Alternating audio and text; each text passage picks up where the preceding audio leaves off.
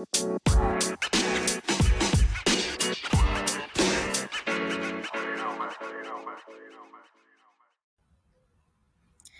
guys, what's up? Welcome back to my podcast. No cap, just raw. I never get tired of saying it. Guys, we are officially in season two. That's a wrap for season one. I am applauding. I'm so happy. Season one was phenomenal. And as I'm going into season two, guys, I have some really amazing and juicy topics that I want to talk to you guys about.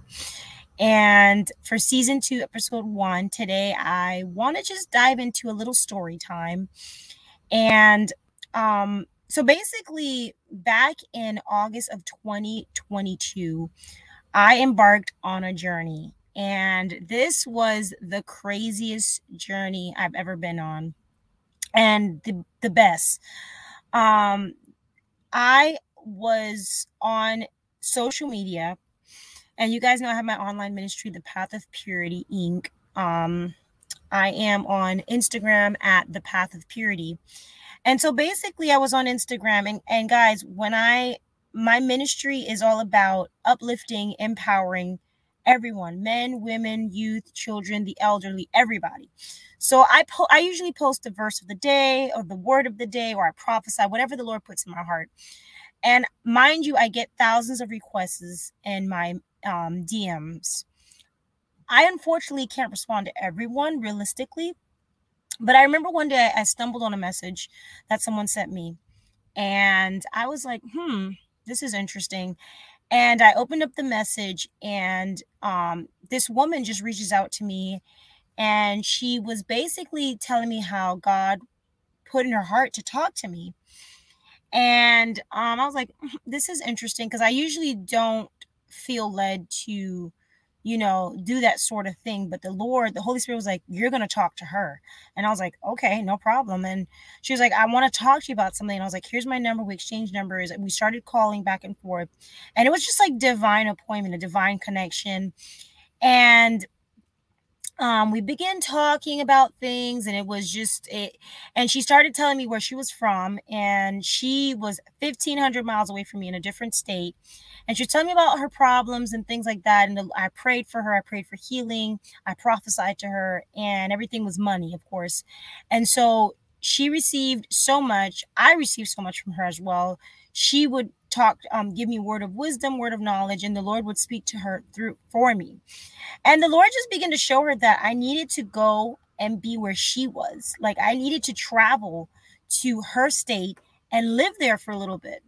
Now at the time when she told me this she said she had a vision. She saw me in her home. I was like that's weird you know but it wasn't too weird either because i felt strongly in that season in that time and in that month that i needed to kind of get away from miami I, in my mind, I thought it was for good. I wasn't sure how long it was going to be, but I just knew I had to get away. So when she told me that she saw me there, I was like, okay, like I'm I'm I'm up for anything. I'm the kind of person I take risk and I'm I'm very spontaneous. So if God told me to get up after this podcast and go buy a plane ticket and go to China, I would do it without booking a hotel, without knowing anything because I I trust God to that capacity. So um she told me and i was afraid at first. I was like is this really god? And the fear that i felt really came from people around me. I started telling people you know about her and what she told me and every a lot of the people that i told were like how do you know that this is god? and how do you know that she's not this is not some kind of trick some kind of sex trafficking trick you know, to get you kidnapped and things of that nature. And that really dawned on me to the point where I was so afraid that my fear became louder than than, than my faith. And I, and I just felt the Lord was like, "What are you doing?" Like typically I talk to you one time and I don't need to even give you signs a lot of times. You just do it because you know it's me. This you know how I operate with you. And it's true. A lot of times God will tell me to do something. I won't even ask for a sign. I'll just do it because I just I don't know. I just know that I know that I know that it's God. That's just my faith and my confidence in him. But this time I started telling people, and this is this, this is what you have to learn. You can't tell people everything. Some things God will tell you and you only, and you're waiting for somebody to confirm it to you, and God won't confirm it to anyone because then you wouldn't need faith, right? you have faith all around you and you have other people to confirm things to you. So the Lord was like, I said what I said, and you know it was me. And so I disregarded the fear and everything. And I woke, I remember waking up one day, I packed my car with all my stuff. And whatever didn't fit, I just threw it away. Clothes didn't fit in the back of my, this is my car. So this car, by the way, for those of you don't know, my car is called a Journey Crossroad.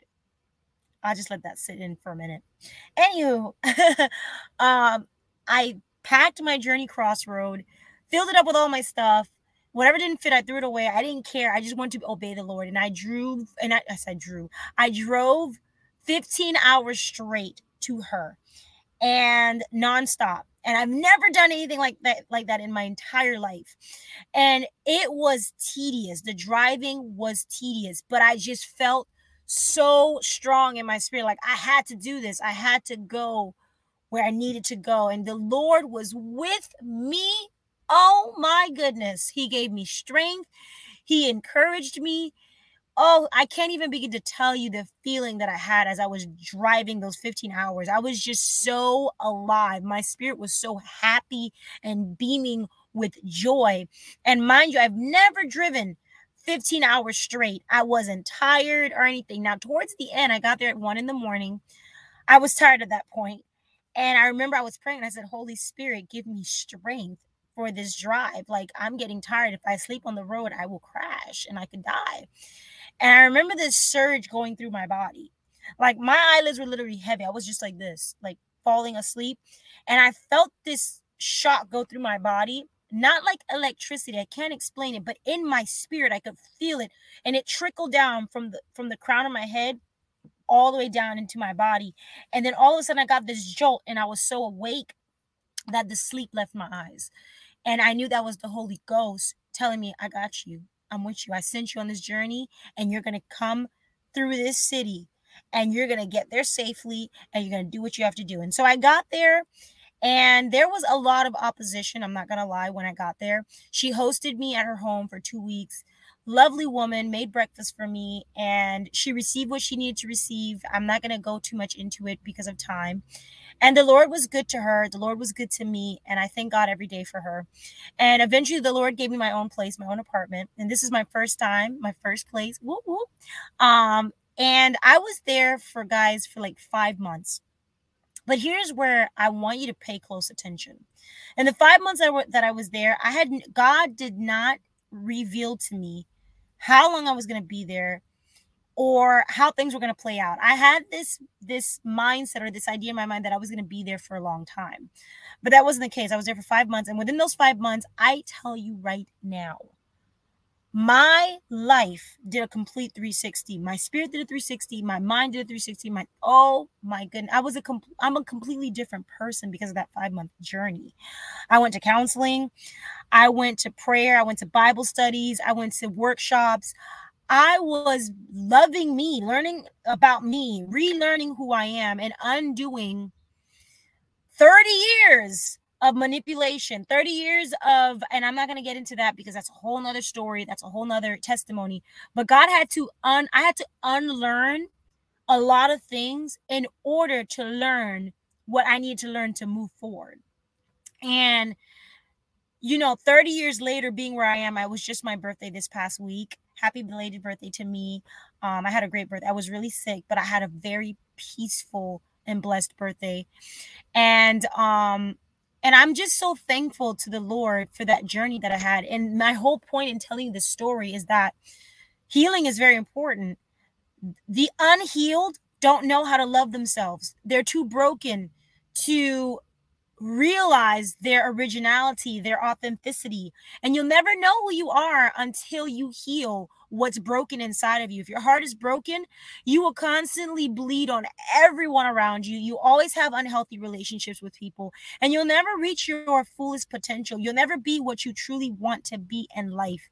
And I am getting to the place where I'm becoming who I want to become. I'm becoming the woman that God has predestined me to be in this life for his glory. And I'm telling you right now, it's not easy. And it, it, it this is my journey. It took me 5 months, but it's different for everyone. But remember, in five short months, God changed 30 years. God undid 30 years of damage and just so much calamity and so much destruction that was done by people in my life, including family. The Lord undid all those things in five short months. That was his prerogative. I didn't know he would, and, and I didn't know how he would, but he did. And I share this with you because I don't know what you're going through. I don't know if it's been 40 years for you. I don't know if it's been 20 years, 15 years.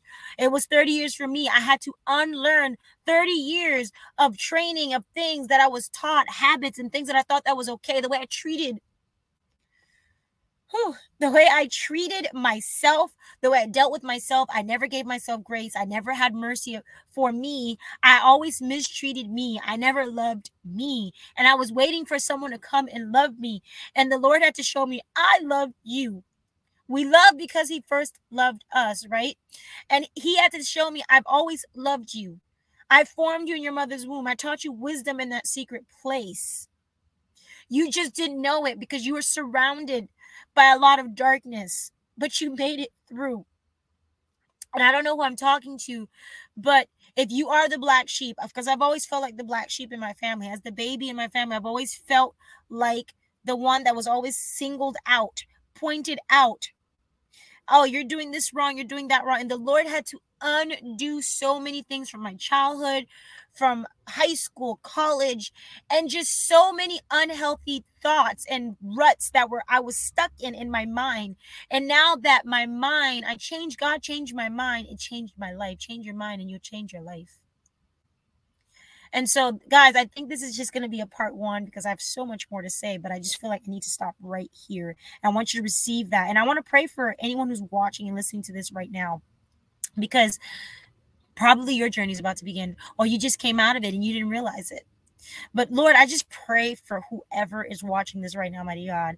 If this story resonates with them, is if this testimony resonates with who they are, what they're going through, or what they need to do, maybe this is something you need to do. Maybe you need to, because I was in isolation. I, I wasn't talking to anyone. I was by myself 24 7. It wasn't easy. Five months of isolation is difficult. But God, I was never alone. You were there with me.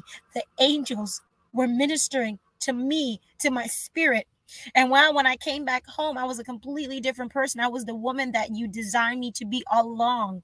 And I'm walking in that and I'm living in that. And every day I'm just leveling up and getting better and better and better. So I pray for this person, strengthen this young fellow who's watching or this young woman, Lord, whomever is watching, Lord, give them the strength to know that potential can only come when they heal, when they unlearn the things in life that life has taught them, that life has beat them down, mighty God. But Lord, they will get through it with your glory and with your strength. In Jesus' mighty, precious name we pray.